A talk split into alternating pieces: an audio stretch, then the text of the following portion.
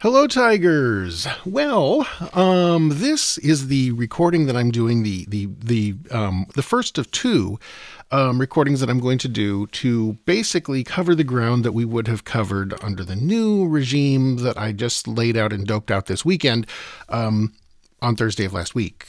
Hopefully, you've had a chance to take a look at the um, the announcement that I sent out on Canvas about this. Uh, things are things are going to be different than the way the um, syllabus presents them as supposed to be going. Um, hopefully that's good. Um, I there's a, a couple of the couple of changes that I've made to adopt, if you will, to this remote teaching structure. I've put the green screen behind me because I may want to actually reuse this footage for an online version of this class, which we're planning on debuting next year. So, you know, waste not, want not, right?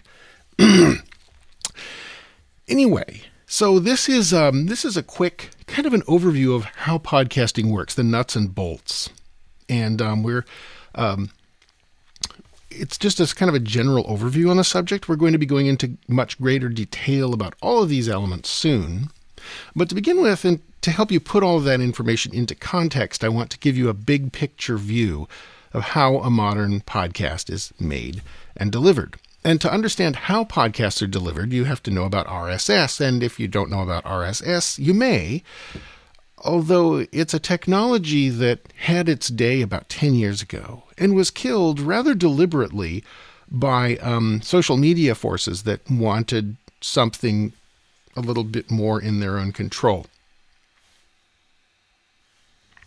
So, Um, R S S works like this. Say you have a blog about Art Deco skyscrapers, and every week you write an article about Art Deco skyscrapers, and people who follow your blog can come and read your article about Art Deco skyscrapers, but a lot of them don't want to have to remember to come to your blog every week to see if you have a new episode up. What they would like is to have an app on their computer or phone that knows when you upload a new blog post and can let you know when it's time to go read it. Excuse me a second, I have to try and figure out what that roaring is. Well, it's my uh, it's my iPod, or um, not iPod. It's my uh, it's my computer, which has decided to turn the cooling fans on. There's nothing I can do about that. Anyway, okay. So, what they would like to do is have an app on their on their computer or phone, and when you upload a new pod, blog post, it can let you know that it's time to go and read it. Or better than that, an app that when a new blog post is posted can automatically grab your blog post, bring it over and display it on your computer without you ever having to have to go to my blog to get it. Not just not just your blog, other blogs too. Um, if this, just trying a couple of little little tweaks here. Anyway, um, that app called a newsreader. Uh, monitors the blogs that you set it to monitor, and whenever uh, one of them updates new information, the newsreader grabs the new blog post and puts it in your queue. All you have to do is click and read. So instead of having to run all over the internet checking to see if your favorite blogs now have posts, you can just wait for the new posts to come to you. That's how R S S works. It's kind of like a distributed, overseer-free version of a social media platform like Medium or Facebook. Okay, what works for blog posts also works for podcasts, only instead of a newsreader to display blog posts, your app is called a podcatcher. It um, it follows the podcast that you want to listen to, and when a new one pops up, it adds it to your queue, and the, the podcast episode is downloaded automatically to your device without you even knowing it's there so that it's ready for you when you're ready for it. Now, R S S podcasting is technically different from streaming.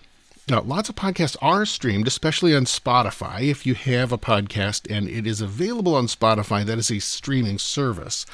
As I'm sure you know, that streaming uh, means the content comes in over the Wi-Fi connection as you consume it, with a buffer, of course, so that if you lose connection for a few minutes, you don't lose your, your show.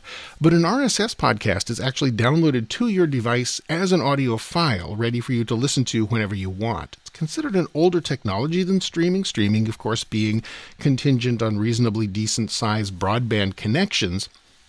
Um, but it's also quite a bit more robust. If you have an internet connection, streaming is great. When you lose an internet connection, like I don't know if you ever like to go hiking at the um, the Lewisburg Saddle, um, most of the um, uh, most most uh, cell phone services don't provide service up there.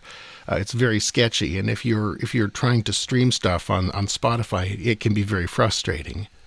Um, with an R S S podcast, it has actually downloaded an M P three file to your phone, and it will play it for you, no matter what your situation is with regard to your internet connection, your data connection over, you know, four G or five G or whatever you're rocking.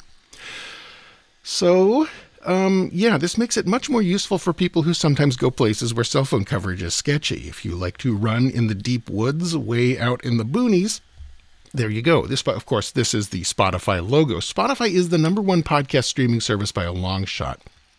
Actually has more more members now than Apple does. And Apple is kind of the O G of this of this whole thing, as we'll discuss in the next video when we talk about uh, the history of of the short the, the short history of the uh, world of podcasts. Back to R S S podcasting. Okay, so let me explain how your podcatcher knows when there is a new episode for you to download. Each episode of each podcast is posted on the internet, where you can reach it with a U R L. Something like, say, myawesomepodcast.com slash 001 hello world dot mp3. The zero zero one, it's a pretty conventional thing to put a um, an episode number at the beginning so that they all line up, you know. Chronologically. Anyway, you could type that U R L into your laptop and listen to the episode if you wanted to, sitting there looking at your laptop on your laptop's little teeny speakers, or maybe you plug your cans into it. Um, but nobody does that uh, because that's not really why the episode is there. Um, the reason it's there is because of the X M L file. Um, and I'll talk about that. Let me talk about that now. Um, in addition to the M P three files of the episodes, each podcast has a sort of an index file that keeps track of where all of the podcast episodes are. This index file is a machine-readable file posted somewhere on the internet where you can reach it with an U R L. It's called an R S S feed. Um, sometimes I refer to as it refer to it as an X M L file because it is in extensible markup language, or X M L. So its U R L might be something like myawesomepodcast.com slash rss hyphen feed dot xml. That's a very common uh, name to give the um, the R S S feed file. It looks like this. This is generally what it looks like. I'm just going to wiggle around so you can kind of see. Um, I don't know whether I'm going to develop all of a sudden the um, the expertise with uh, with green screen work to be able to scan that in for you, but. Anyway, um, it looks very complicated. It's actually very simple, much simpler than H T M L. But the problem, of course, like H T M L, is that it's very picky about details. If you forget to close a bracket or something like that, like I could take this little bracket out here on this title thing and it would break the whole thing and it would not upload any podcasts and no one would be able to read your stuff. So anyway, yeah, that's X, that's that's an R S S. That's what an R S S feed looks like. Whoops, I just... blinked ahead. So um, when a new episode drops, a new block of R S S code is added to the top of the file. I keep trying to scroll this text. It's a, it's an image of text. It doesn't scroll. A new block is added to the top of the file um, under a tag. Um, item is the tag name. Um, And it has information about the name of the new episode, some basic information about it, a synopsis of it, where to go to fetch it. And your podcaster monitors, or your podcatcher, rather, on your phone, monitors the R S S feed of every podcast you subscribe to. When something new is added to it, when it's updated, when it changes, the podcatcher goes to where it says to go and downloads the episode automagically. Usually within half an hour of the new episode dropping, it's on your device, ready for you to listen to. So that's all there is to it. Um, that's the that's the mechanical process that's involved, or the digital process that's involved in podcasting. You create content, in the form of M P three files, usually. Video podcasts are a thing, as you know. Um, we're not going to do too much about video podcasts in this in this class, largely because I have zero expertise in video work. Um, there's, you know, so you've got your, your content. You've got an R S S feed that, mo- that that you update every time your content changes. And your vast and adoring public on their podcatchers are monitoring your monitoring your R S S feed and are downloading your new episodes automatically every time a new one comes out so that they can listen to you. Really very simple, really simple syndication, as the saying goes. That may not actually be what R S S stands for. There's there's debates in, in geeky circles about that. Okay, so in our next video, I'm going to talk a little bit about the history of podcasting. Podcasting has been a thing since two thousand four.